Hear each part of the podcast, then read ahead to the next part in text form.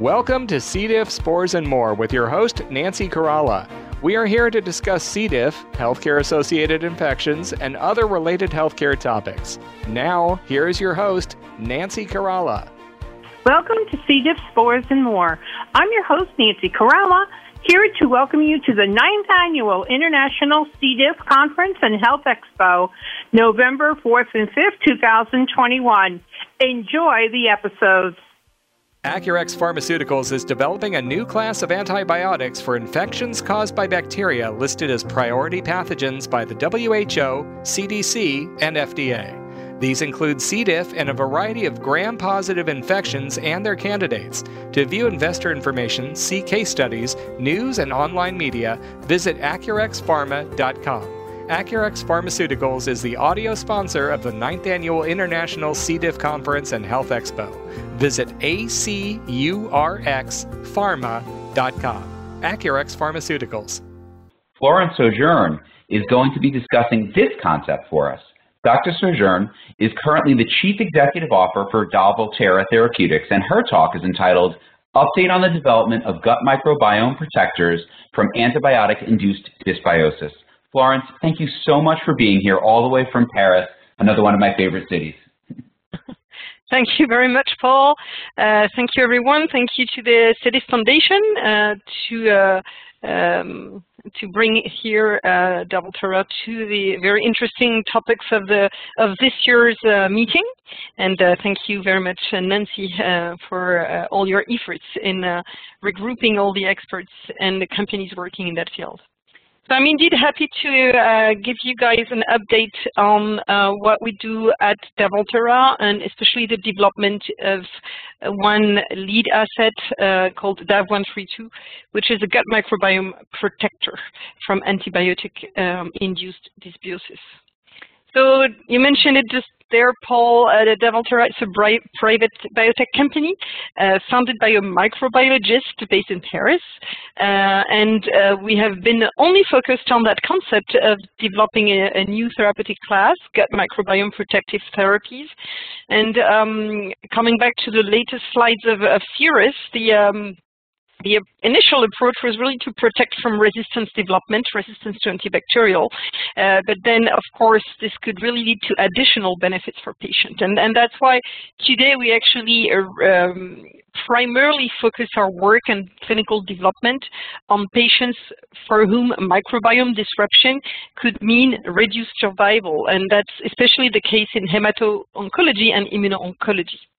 Uh, we have a, quite an experienced leadership team with uh, strong uh, key opinion leaders uh, to collaborate with in order to set up our uh, clinical development path. So you, you've been talking a lot about C. and therefore we're in the microbiome, so I'm not going to go a lot into this intro slide uh, regarding the importance of gut microbiome. What's key uh, is that this uh, microbiome is well uh, demonstrated today to have a key role in educating and stimulating the immune system and regulate inflammation.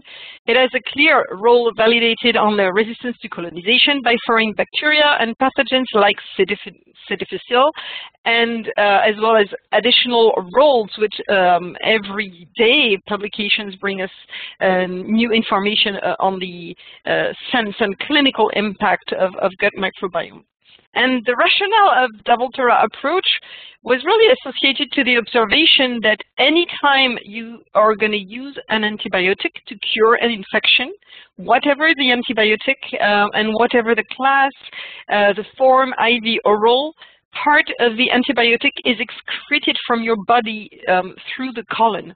And crossing colon, the residues of antibiotics, um, of course, meet the microbiome and destroy uh, part of the bacteria here in the gut. And that's what we call dysbiosis.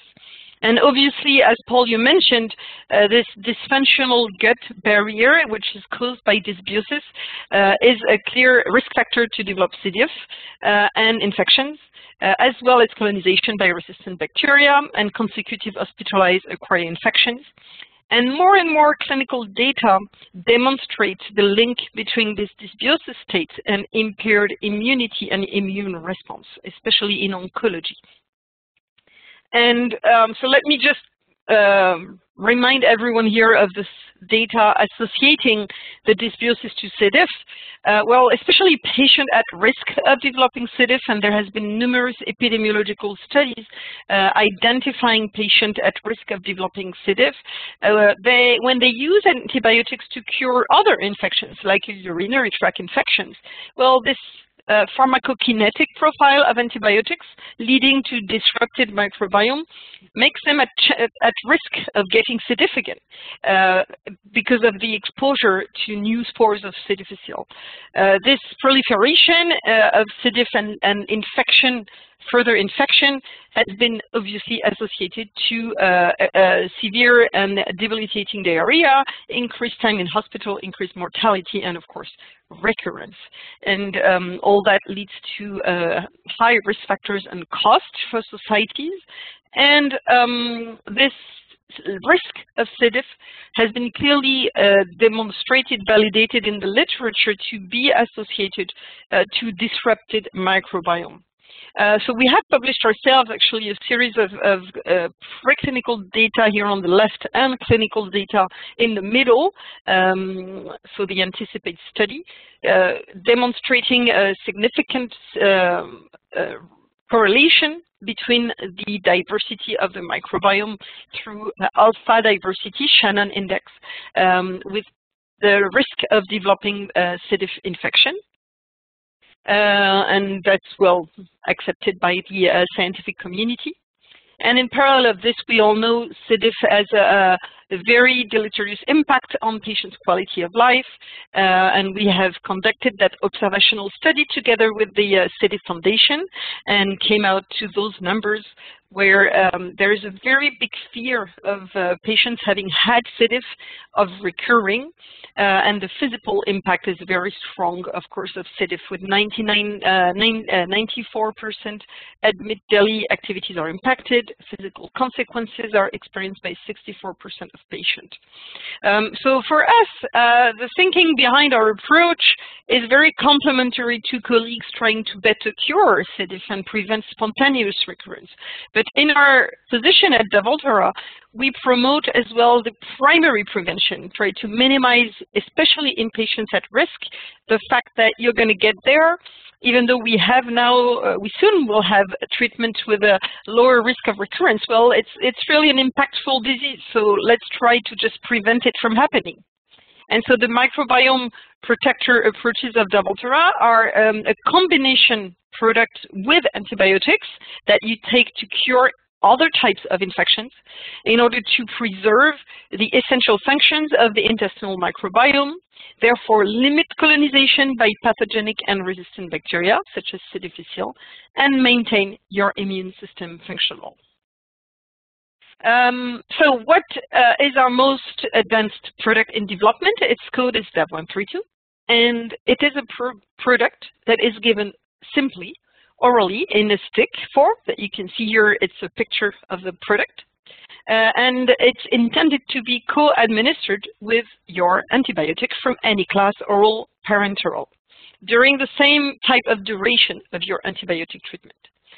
The product has been designed uh, through the selection of a very powerful adsorbent that is efficient in absorbing all antibiotics and uh, inactivating them, and then surrounded by a coating in order to deliver the adsorbent only in the colon. And this is based on the pellet form, tiny pellets, less than, uh, I mean, 0.6 millimeters, so extremely tiny. It has no taste um, at all, and um, taken with a glass of water or mixed with applesauce. Uh, so the, the mode of action of the product is extremely simple to understand. It was very difficult to develop. It's simple to understand you take DAV132 at the same time as your antibiotic treatment. Uh, whatever your treatment is oral or IV antibiotic treatment. Um, and in the upper GI tract, DAV132 remains intact. It doesn't do anything. So your drugs, antibiotics, and even other drugs that you would take um, because you're sick, um, they can go to the blood, they can be absorbed regularly in the upper GI tract in the duodenum. duodenum. And so there is no interference with the systemic absorption and efficacy of co-administered antibiotics. Uh, it's only when the pellets of DAV132, which follow the food process, reach the ileocecal junction, so very late ileum, beginning of the colon, that the coating dissolves and um, liberates the, uh, the uh, adsorbent which compose the pellet. And therefore, the adsorbent being liberated at that stage, it will absorb and inactivate antibiotic residues and therefore protect the microbiome from the consequences of such antibiotics. So basically, we remove the cause. We remove the comb of the dysbiosis by inactivating locally um, the antibiotic. And so this was the, the idea, the concept back 10 years ago, and now we have a lot of data. We have nearly 500 humans who have uh, received DAV132, and actually uh, the reproducibility of the mode of action of DAV132 is excellent. Um, every single volunteer or patient having taken DAV132 has uh, this profile of product of, of product delivery pharmacokinetic and pharmacodynamic. So what have we uh, conducted uh, in terms of uh, clinical um, uh, clinical studies. We've conducted uh, quite a lot of clinical studies, uh, seven clinical studies total, in order to well understand, well qualify um, the product profile. So the first thing we've done is actually make sure the adsorbent would inactivate all the antibiotics. And on the left here, you see the list of uh, results of the capacity of our product to indeed um, absorb uh, those antibiotics, and we actually did it on 85 antibiotics, both in vitro and ex vivo in fecal material. In the middle here of the slide, you can see the um, efficiency of DAV132 to actually capture antibiotics locally in the colon. And as you see here, it's really compelling. We managed to absolutely remove exposure to, so I give here two examples. Moxifloxacin uh, oral is above and uh, levofloxacin IV is here represented. And on the right side, this is to confirm the uh, level, the maintained level of the plasma concentration of those antibiotics, um, which of course are uh, absolutely key to maintain the efficacy of those antibiotics for the patients receiving it. So similar results have been obtained with other antibiotics than the fluoroquinolone class, like ceftazidime, piperacillin, as well as another uh, importantly prescribed fluoroquinolone called ciprofloxacin.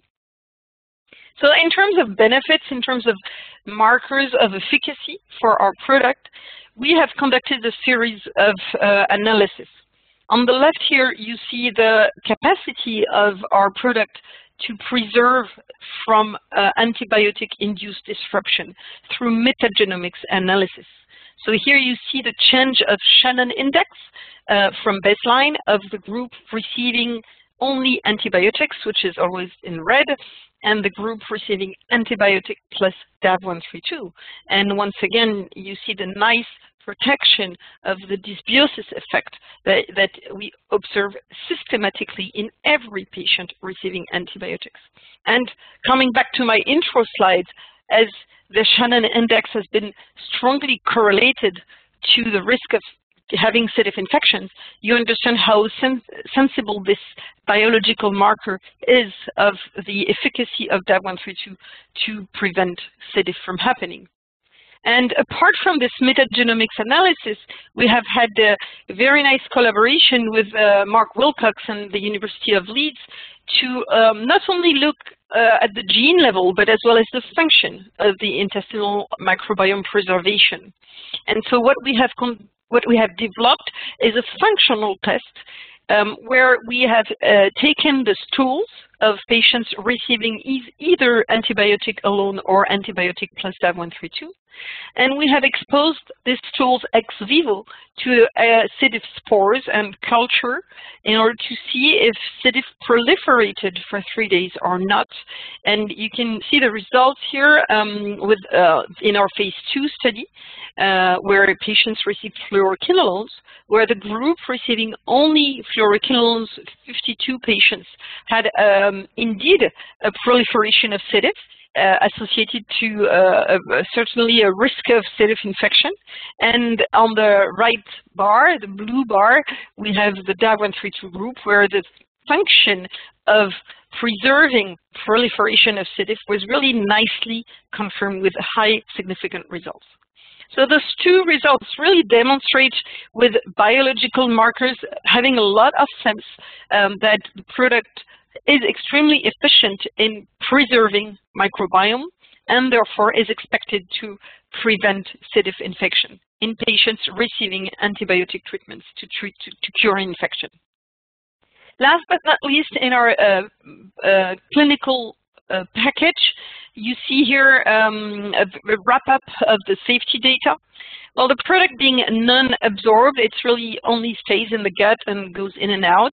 Uh, it's extremely safe product. We had a, no serious adverse event in none of our um, human volunteer studies nor uh, patient studies. And uh, we had really limited mild to moderate GI um, adverse event.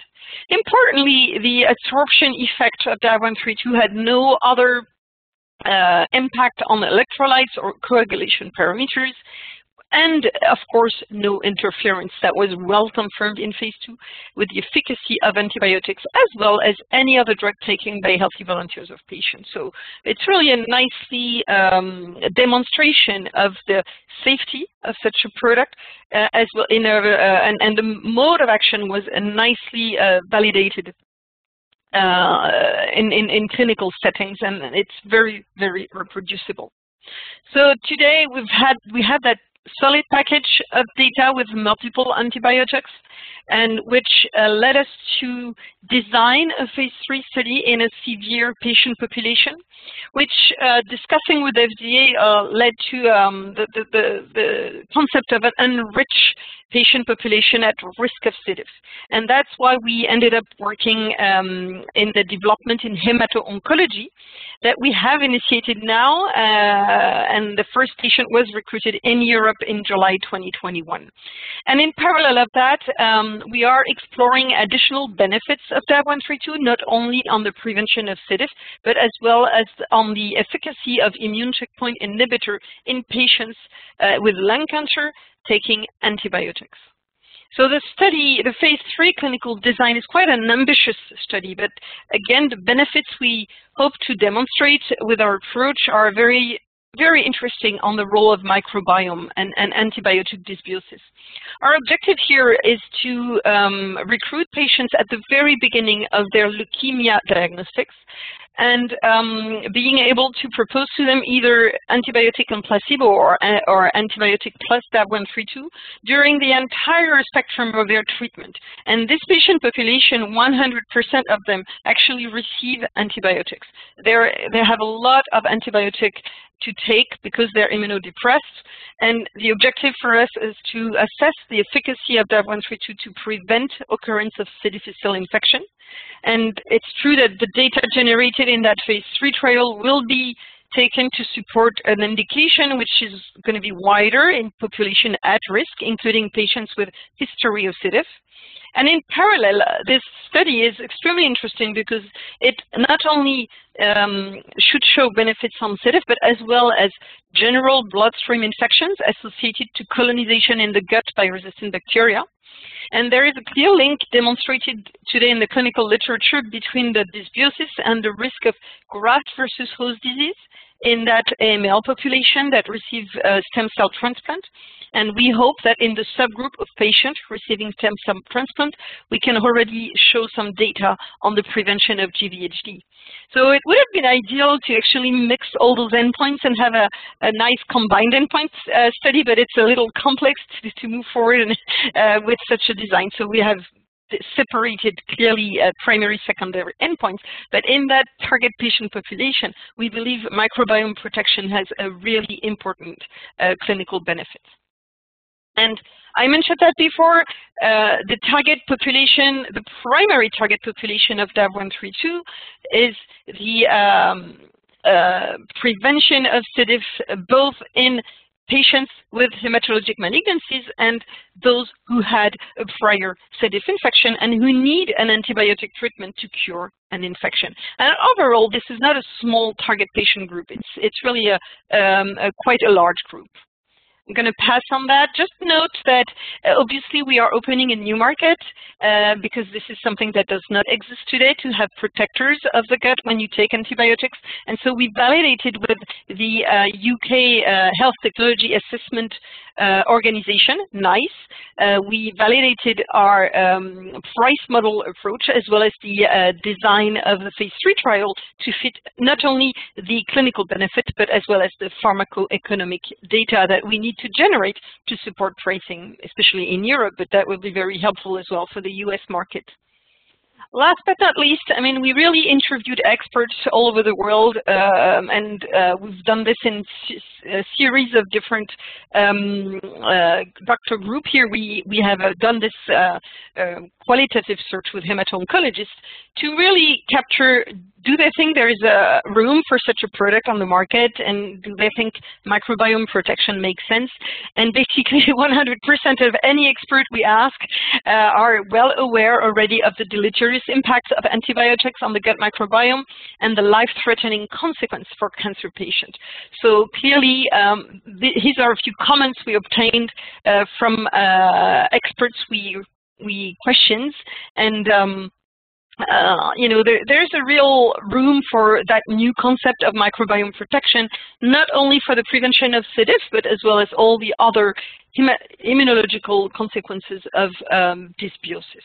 So the overall feedback uh, on the physician's interest uh, on the product like DAV132 is very favorable for sure. Uh, so I think that's wrap up an update of where we are. It's a long path, just as colleagues from other companies developing new approaches for us to bring that product to the market. But we really hope that the upcoming years are going to be decisive for um, a microbiome protecting therapy to come to market, and with a very, very complementary positioning than colleagues working on, on the decrease of recurrence um, as a treatment for, for, for. So thank you very much, and um, I'll be happy if we uh, we don't have so much time um, for uh, for questions now, but uh, we can answer. You can send me an email. I'll be happy to answer any questions. Florence, thank you so much. That was just a wonderful overview of a, a really novel mechanism uh, for the prevention of C. difficile. I mean, we heard about vaccines earlier. Now we're talking about protection of the microbiota. And obviously, a vaccine would be specifically targeted for C. difficile and the toxins, but your mechanism of action is, is really protective of dysbiosis, which, you know, we're just starting to scratch the surface to understand, you know, outwardly, a lot of patients previously would just get, would just get diarrhea and cramping abdominal pains, but we're learning more and more about some of those changes and what those changes might mean. So I think that as we evolve with a product like DAV132, we also might learn of other changes that might occur met metabolomically that, uh, that this product can be beneficial for. So thank you. You've really given us a lot of food for thought with that product and, and your company. We're now going to shift gears and uh, have Beth Guthmueller present to us. Beth is a senior clinical research scientist at Rebiotix Inc., a Ferring company. Beth will be talking to us about the safety and efficacy of investigational microbiota-based live biotherapeutic RBX2660 in patients with recurrent Clostridioides difficile infection, a data summary from five prospective studies. Beth, thank you so much for being here today. Thank you, Dr. Feuerstadt. And good afternoon, everyone everybody. I'm so delighted to be here. Before I get started, I wanted to take a moment to mention uh, following. I have joined Rebiotix from the very beginning. Had the unique experience of being involved in our entire research program, from the enrollment of our first study participant to the integrated uh, data analysis that I'm about to present. I've reviewed the medical and research records for the majority of our participants all describing their heartbreaking battles with recurrent CDI. When presenting the data in aggregate and the ends, are generically labeled as participants, it's easy to lose sight of the origin of the data points that contributed to these totals. Therefore, to me, it is important to bring visibility to the fact that each data point comes from an individual who, while still suffering with the recurrent or the vicious cycle of recurrent CDI, volunteered to participate in these studies and to aid in the advancement in the science of microbiota-based live biotherapeutics and of this devastating disease.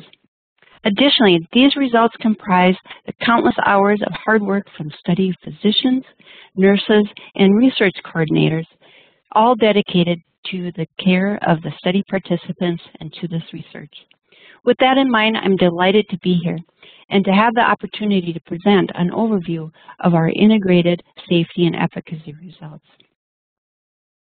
Clostridioides difficile infection, or CDI, has, is a common cause of healthcare-associated infections in the U.S. and also commonly acquired in community settings such as nursing homes. C. difficile causes half a million infections in the U.S. each year, with one in six patients experiencing recurrences within two to eight weeks. This makes it an urgent public threat and in, according to the CDC. Microbiome-based therapeutics are increasingly accepted as a promising treatment option for recurrent CDI. However, challenges remain, such as the lower efficacy observed in randomized controlled studies compared to open label studies, and standardization of products and procedures. A need exists for FDA approval of an effective microbiome-based therapeutics, uh, therapeutic standardization, quality, and safety to break the vicious cycle of recurrent CDI. Investigational RBX2660, a potential first-in-class microbiota-based live biotherapeutic, is a prepackaged single-dose 150 ml microbiota suspension for rectal administration. It is designed with the goal of delivering a broad consortium of diverse microbes to the gut to reduce recurrent CDI. It has been manufactured in the same process since the beginning of the development program, including rigorous screening to help ensure patient safety. RBX2660 has been granted Fast Track, Orphan, and Breakthrough designation, therapy designation by the FDA. The clinical development program for RBX2660 is comprised of five prospective studies contributing to the overall totality of evidence. This includes over 700 participants evaluable for safety and efficacy outcomes and follow-up through six months with two studies including follow-up out to 24 months. Efficacy has been consistently evaluated across the clinical program, which includes two randomized, double-blind, placebo-controlled studies, PUNCH-CD2 and PUNCH-CD3. The three open-label studies provide supplementary evidence of efficacy in all five studies consistently evaluated safety. Additionally, of note, the ongoing CD3 OLS study in the far right includes participants who may not have been eligible for studies with strict eligibility criteria. For example, participants with additional GI conditions such as inflammatory bowel disease or irritable bowel syndrome were allowed, as are those with immunocompromised conditions. Therefore, this study represents a pop patient population which may be more typical of standard recurrent CDI in clinical practice. This slide demonstrates a consistent, consistent study design of the RBX2660 research program.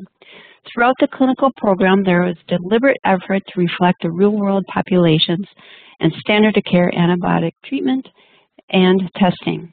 During the course of the clinical program, some elements of the study design have, have varied, such as RBX2660 dosing regimen for the qualifying CDI event, which was in an intent to explore and ultimately uh, confirmed the dose regimen for the phase three studies. But the basic elements of the study design, such as clinical endpoints and key eligibility criteria, have remained consistent. This included an effort to reflect real-world recurrent CDI clinical practice such as standard of care testing and standard of care antibiotics allowed for study entry. Depending on the study, The first course of treatment consisted of an assignment of one or two doses of RBX2660 or placebo, followed by monitoring for recurrent CDI within eight weeks after treatment. Treatment success at eight weeks was the primary efficacy endpoint for all studies, and participants meeting the criteria were monitored for safety and sustained clinical response through 6 to 24 months after receiving the last dose of study drug. As an additional consistency in the study design, there was an allowance of participants with confirmed CDI within eight weeks to proceed to an open label phase of the study, as you see highlighted in blue here. During the open label phase, participants had the option to receive a second course of treatment, which was always active RBX2660. The follow-up schedule was then reset following the last dose of open label treatment, including a treatment success evaluation at the eight-week visit, and safety monitoring continued through to six, the six to up to 24-month follow-up assessments. Sorry, the, not there we go. All right. Uh, for the safety analysis, the safety population included 832 participants, of which 749 received at least one dose of RBX2660. Of those, 177 received a second open label treatment with RBX2660 for an on-study CDI recurrence. 131 participants were assigned to receive placebo. Of those, 48 were treatment failures received a second open label treatment with RBX2660 in the placebo followed by RBX2660 group. And 83 participants did not receive an open label treatment and are in the placebo only group. Participants receiving RBX2660 tended to be older and and more and had more previous episodes of CDI than those in the placebo only group. Of the 832 participants receive, who received eight, are greater than or equal to one treatment with RBX2660 or placebo, 571 or 68.6% experienced greater than or equal to one treatment emergent adverse event. In all treatment groups, most treatment emergent adverse events were mild or moderate in severity and were related to pre-existing conditions, CDI, or enema. Potentially life-threatening treatment emergent adverse events were infrequent and in similar percentages of participants in the placebo-only group at 1.2% and the RBX-only group at 2.4%. Abdominal pain, nausea, and flatulence reported in greater than or equal to 5% of participants in the RBX-only group compared with the placebo-only group. The tolerability of RBX2660 was exemplified by the low incidence of discontinuations due to treatment emergent adverse events. Seven of 749 participants, or 0.09% in the all RBX2660 group. In summary, the RBX2660 group was well tolerated with a low incidence at less than 1% of discontinuation due to treatment emergent adverse events. The data presented here provide a summary of the efficacy across the RBX2660 clinical development program. This graph is arranged chronologically with beginning with the first open label study, the phase two PUNCH-CD study at the far left, through the current and ongoing PUNCH-CD OLS study at the far right, um, which is currently ongoing. These data represent the first treatment course for the qualifying recurrent CDI event upon study entry, which consisted of either one dose of RBX2660 in the light blue bars, two doses of RBX2660 in the dark blue bars, or placebo, which are in the green bars. In the open label studies, the treatment success rates for RBX2660 ranged from 50% to 78.9%. In the phase 2b placebo-controlled study, PUNCH-CD2, the single-dose, two-dose treatment groups had similar treatment success rates, both of which were higher than placebo but were not statistically significant. This supported the advancement of a single dose of RBX2660 into our phase 3 program. This slide further highlights the pivotal CD3 study which successfully met its primary endpoint and demonstrated superiority over placebo. The posterior probability of superiority, or 0.986, exceeded the maximum success threshold of 0.975, which was predefined to control type 1 error rate. This demonstrated 98.6% probability of superiority of RBX 2660 compared with placebo. Further, these, these efficacy results demonstrated in subjects entering the study as de demonstrated efficacy in studies, excuse me, uh, uh, subjects entering the study as early as first recurrence. In addition, the multivariate, multivariate uh, logistic regression analysis did not reveal any statistical, statistically significant impact on the rate of blinded treatment success for any covariates, including age, less than 65 years of age to greater than 65 years of age, sex, race, or prior number of CDI events. These results of the pivotal, pivotal PUNCH CD3 study met the predefined success criteria for its primary uh, primary endpoint and demonstrated clinic, clinically meaningful results. The study concluded that one dose of RBX 2660 is an effective treatment to reduce recurrence of recurrent CDI in adults following antibiotic treatment for CDI. As mentioned earlier, the the, those participants experience a CDI recurrence after RBX 2660 treatment. A majority of studies offered an optional open label phase.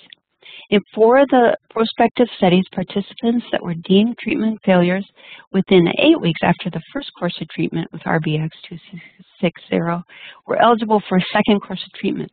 The study design afforded a unique opportunity to evaluate a retreatment paradigm that is already utilized by many physicians administering microbiome-based therapeutics outside of a study setting.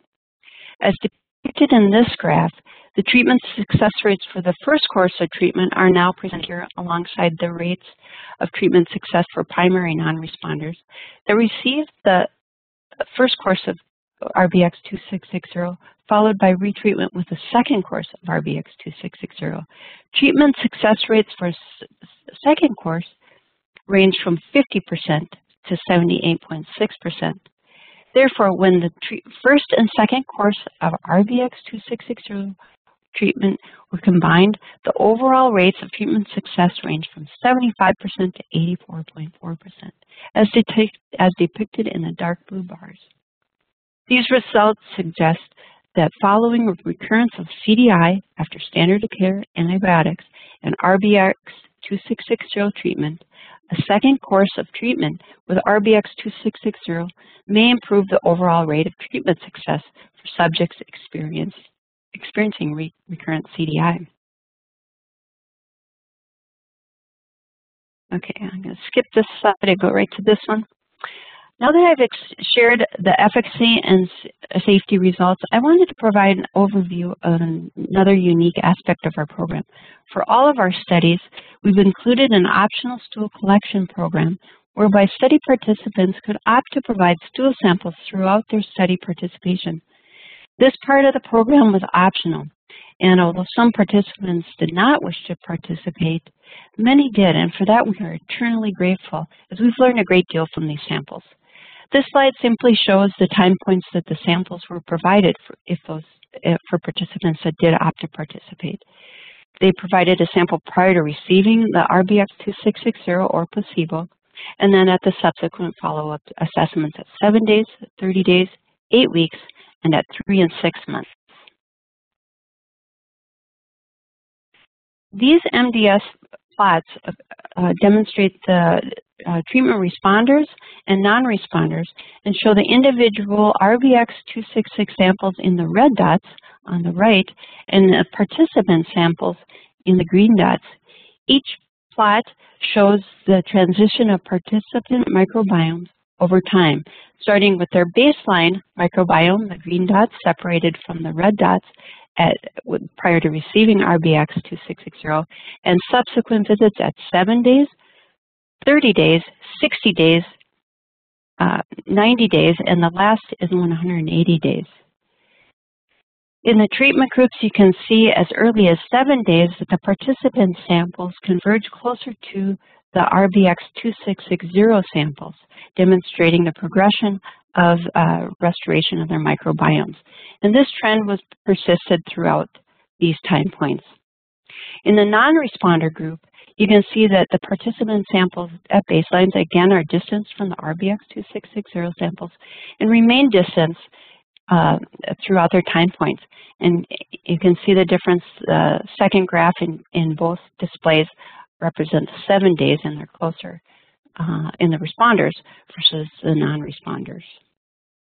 This will just be a high-level overview. I have two of my colleagues, uh, Ken Blount and Heidi Howe, which will be presenting these data in more detail throughout this, this program. In conclusion, for our program, most treatment emergent adverse events were mild or moderate in severity and unrelated to RBX2660 placebo. RBX260 was well tolerated with low incidence at less than 1% discontinuations due to treatment emergent adverse events. Given that CDI is responsible for considerable morbidity, mortality, and healthcare expenditures, with mortality particularly high for patients over the age of 65, and that CDI recurrence rate following standard care antibiotics is 25 to 35 percent, demonstration of, a cons of consistent RBX2660 safety supports the potential of RBX2660 as a safe option for reducing CDI recurrence. A majority of treatment responders had a sustained clinical response after at least six months and up to 24 months. And as time progressed, as I just showed, from baseline to day 180, the microbiomes of the participants who responded to RBX2660 converged closer and closer to the RBX2660 microbiome. Collectively, the data across these five dem trials demonstrates the potential for RBX2660 to safely and effectively reduce recurrence of Clostridioides difficile infection in adult patients as early as first recurrence after receiving a standard of care antibiotics. In conclusion, I'd like to acknowledge and express our sincere and gratitude to our clinical site investigators, their staff, and to all of the study participants for their dedication and contributions to the PUNCH CD clinical program over the last decade. We truly could not have done this without all of you and are grateful for the effort. Thank you very much and have a good day. Beth, thank you. Thank you so much for, uh, for an insightful talk. Obviously, RBX 2660 has really uh, exciting data, and it's further reinforcement that the future of microbiota-based live biotherapeutics looks really, really bright. So we're now going to continue this similar theme and shift gears to another product within, with exciting data as well, CP101. I'm so happy to introduce Dr. Shrish Budree of Finch Therapeutics. Shrish is the medical director and the head of clinical microbiome science at Finch. His presentation is entitled CP101, an investigational orally administered microbiome therapeutic designed to prevent recurrent C. difficile infection. Shrish, thank you so much for being here today. Thanks, Paul. So uh, good afternoon to all the attendees. Um, so as the last speaker of the day, I'll try and keep this short. Um, so I want to thank the C. diff Foundation um, as a start for this opportunity and Nancy in particular to uh, present at this conference. So um, as a pediatric gastroenterologist, uh, I've unfortunately had uh, the opportunity to witness firsthand the consequences of uh, managing a patient who's been stuck in this cycle of C. diff recurrence. And in my case, it was an eight-year-old little girl who was a post-liver transplant who developed a recurrent C. diff following an antibiotic course for an upper respiratory tract infection. And despite numerous courses of standard of care antibiotics, we were unable to break the cycle of recurrent C. diff, and um, she eventually landed up losing her graft. And that was an eye-opener for me, um, and it highlighted that there's a significant unmet need uh, in, in this population in patients who are struggling with recurrent C. diff. So today I will be um, presenting data from our PRISM-3 study of CP101, um, as Paul said, an investigational oral microbiome therapeutic design to prevent recurrent C. diff infection. And I think uh, Ken covered a lot of um, um, around the microbiome uh, very nicely. So uh, I'll just highlight some, some points here. So the microbiome is an untapped uh, target for therapeutic intervention. Uh, the microbiome comprises various microorganisms such as bacteria, viruses, archaea, and fungi, together with its collective genetic material that reside on and within the human body. The largest collection of these microorganisms is within the large intestinal tract. Microbial genes, however, far outnumber the human genome by about a thousandfold. And more recently, experts in the field have begun to consider the microbiome as an organ system that is fundamental to, the, to human health, uh, contributing to immune modulation, metabolic function, and neurological regulation. So utilizing recent advances in technology that uh, enable deep characterization of the microbiome, Finch is pioneering microbiome therapeutics. So Finch uses reverse translation from clinical data to drive product strategy and development. At Finch, drug development starts in the clinic and not in the lab, which is the traditional method of small molecule drug development. Finch utilizes insights gained from FMT or fecal microbiota transplantation trials and other microbiome studies to identify potentially beneficial therapeutic areas. So where are microbiome therapies ideally positioned for maximal efficacy? So patients with disease have a disrupted microbiome, um, as we've seen through many of the presentations today, and this is termed dysbiosis. And microbiome therapies aim to correct this dysbiosis and restore the microbiome to a healthy state which contributes to uh, improvement in disease. So Finch is the only company with both a complete and targeted approach for de developing microbiome therapeutics. On the one end of the spectrum is the complete consortia, of which CP101 is one example. The complete consortia delivers a complete microbial community to restore broad community function. On the other end of the spectrum is the targeted consortia, which delivers selected microbes to target specific biological pathways. And in the middle is a hybrid approach, the enriched consortia, and that aims to restore broad community function and target specific pathways. Importantly, the complete consortia are donor-derived, whereas the targeted consortia are donor-independent. The enriched consortia uses a process that incorporates both donor-derived and donor-independent processes. So Finch has five candidate investigational therapies in development, with CP101 being the most advanced in the development path.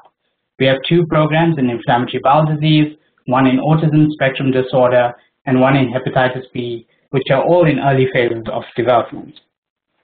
So recurrent C. diff infection, which I will refer to as CDI, is the biggest challenge in CDI management imposing a significant uh, burden on patients and healthcare systems and leading to poor clinical outcomes.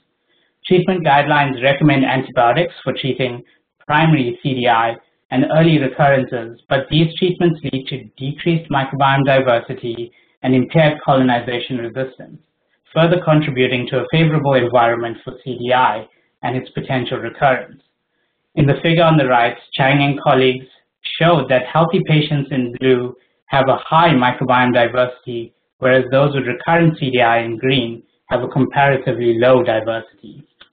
So given the paucity of therapeutic options and limited limitations of currently available therapies, new therapies are required. And to meet this need, Finch is developing CP101. So CP101 is an orally administered complete microbiome therapeutic designed to enable early intervention in the management of CDI by restoring a diverse microbial community and key physiological pathways which contribute to colonization resistance. CP101 is orally administered, does not require bowel preparation, and undergoes rigorous standardized manufacturing processes. The healthy microbiome is uh, represented by a rich and diverse ecosystem of microbes. In C. diff, patients receive a course of antibiotics for an unrelated infection, which disrupts the healthy microbial ecosystem, leading to proliferation of the C. diff bacteria. Standard of care antibiotics for CDI is um, uh, the standard of care therapy for CDI is to give more antibiotics which kill the vegetative form of uh, the bacteria. However, they do not address the spores, and, and Ken had spoken a bit about this as well. In addition, the standard of care antibiotics further disrupt the microbial ecosystem, impairing the conversion of primary bile acids to secondary bile acids.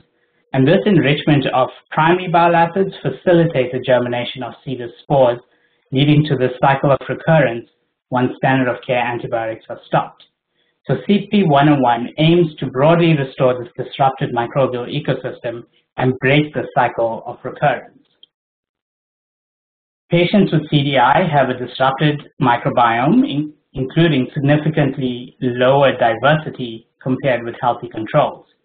Treatment with CP101, which is a complete microbiome therapeutic, restores a diverse microbial community through the engraftment of CP101-associated taxa, enhancing colonization resistance and leading to sustained clinical cure. Let's talk a little bit about the PRISM-3 study. The PRISM-3 study was designed to demonstrate superiority relative to standard of care CDI antibiotics in a broad population, including patients with their first recurrence of CDI, as well as the use of all diagnostic methods. This was a randomized, double-blind, placebo-controlled trial with one-to-one -one randomization to CP101 or placebo. Notably, both arms received standard of care antibiotics prior to randomization, and the key inclusion criteria was second or later CDI recurrence or first recurrence in patients who are 65 years of age or older. Qualifying CDI episodes could be diagnosed via PCR or toxin-based testing in keeping with IDSA guidelines which is important considering more than 80% of CDI in the US is diagnosed by PCR alone, so real world uh, kind of population.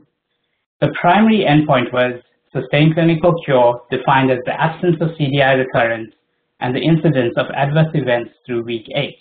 We also evaluated safety and efficacy uh, up to 24 weeks.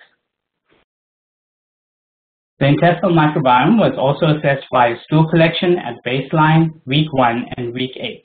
There were additional uh, collection time points at week 24 and at on-study suspected recurrences. Engraftment and diversity were measured using 16S ribosomal RNA gene amplicon sequencing. Engraftment of CP101-associated taxa was determined by the identification of CP101-associated OTUs in, partic in participants' post-treatment samples, which were absent at baseline. For microbiome therapeutics, this is akin to pharmacokinetics. Alpha diversity was uh, also quantified at the OTU level with ecological richness, or the number of unique OTU samples. For microbiome therapeutics, this was akin to pharmacodynamics. So in terms of the results, um, uh, um, the study population was similar across both groups, with 28.8% of the population having one CDI recurrence prior to study entry, and 61.1% of the qualifying CDI episodes were diagnosed by PCR-based testing. Most patients receive vancomycin either alone or in combination at study entry, which is very typical of this population. CP101 met its primary efficacy endpoint, demonstrating a statistically significant improvement in the prevention of recurrent CDI at 8 weeks with a p-value of less than 0.05. The sustained clinical cure rate was 74.5% in the CP101 arm compared with 61.5% in the placebo arm, resulting in a relative risk reduction of recurrence by 33.8%. We also noted durable efficacy of CP101 through week 24 with a sustained clinical cure rate of 73.5% in the CP101 group compared to 59.4% in the placebo arm. CP101 was also well tolerated with no treatment-related serious adverse events or deaths in the CP101 arm. So there was significant engraftment of CP101 associated taxa in the CP101 group compared to placebo. Within the CP101 arm, some patients exhibited higher engraftment at week one, and that those that exhibited higher engraftment at week one showed significantly higher sustained clinical cure at week eight. So treatment with CP101 resulted in significantly greater diversity of microbial taxa compared with placebo, which was observed as early as the first week following treatment and was sustained through week 8. There was also a natural recovery in diversity in the placebo group in those patients who did not experience a CDI recurrence, which was slower and significantly lower compared to the CP101 arm. Increase in microbiome diversity at week 1 was significantly associated with sustained clinical cure at week 8, demonstrating that increased diversity enhances colonization resistance, leading to sustained clinical cure at week 8. So in summary, uh, CP101 increased microbiome diversity, driving sustained clinical cure in recurrent CDI. Recurrent CDI patients are known to have low microbiome diversity and we think to be leading to reduced colonization resistance, resulting in a favorable environment for the growth of C. diff. As I mentioned previously, CP101 is a purified, orally administered investigational microbiome therapeutic that delivers a complete consortia of microbes. Uh, it's a one-time administration, and that resulted in engraftment of CP101-associated taxa, and subsequently rapid and sustained increase in microbiome diversity. CP101 resulted in significant and clinically meaningful reduction in recurrent CDI compared to placebo in the PRISM, PRISM 3 trial, and uh, these robust pharmacological and clinical results will be further evaluated in the PRISM 4 study, which is our phase 3 clinical trial. So um, the PRISM-4 study is a phase 3 global double-blind randomized placebo-controlled study of CP101 for the prevention of recurrent CDI. The key features of this uh, phase 3 study include a 2 to 1 randomization favoring CP101 over placebo. We will be extending the washout period uh, to potentially uh, enhance engraftment uh, in patients who receive CP101 there will be an open label treatment component for subjects who do experience an on-study recurrence. And we are uh, using a decentralized or hybrid model comprising predominantly of home, uh, with, uh, of home visits, so less impact on patients. And importantly, uh, patients will not require bowel prep um, for the administration of CP11. So on behalf of Finch, I'd like to thank all the PRISM3 investigators, the study staff, and most importantly, the patients, caregivers, families, and organizations such as the C. diff Foundation who are working together to fight uh, against C. difficile. Thanks. Shrish, thank you so much for, again, uh, really exciting data. We've seen exciting data throughout the day. And uh, the CP10 data, CP101 data fits right within that, and we're really looking forward to seeing the phase uh, phase three trial progress and complete, and seeing that data hopefully as soon as possible as we move forward and offer options to our patients that will really reduce the burden of recurrence and reduce the burden of this infection on our patients and our society as well.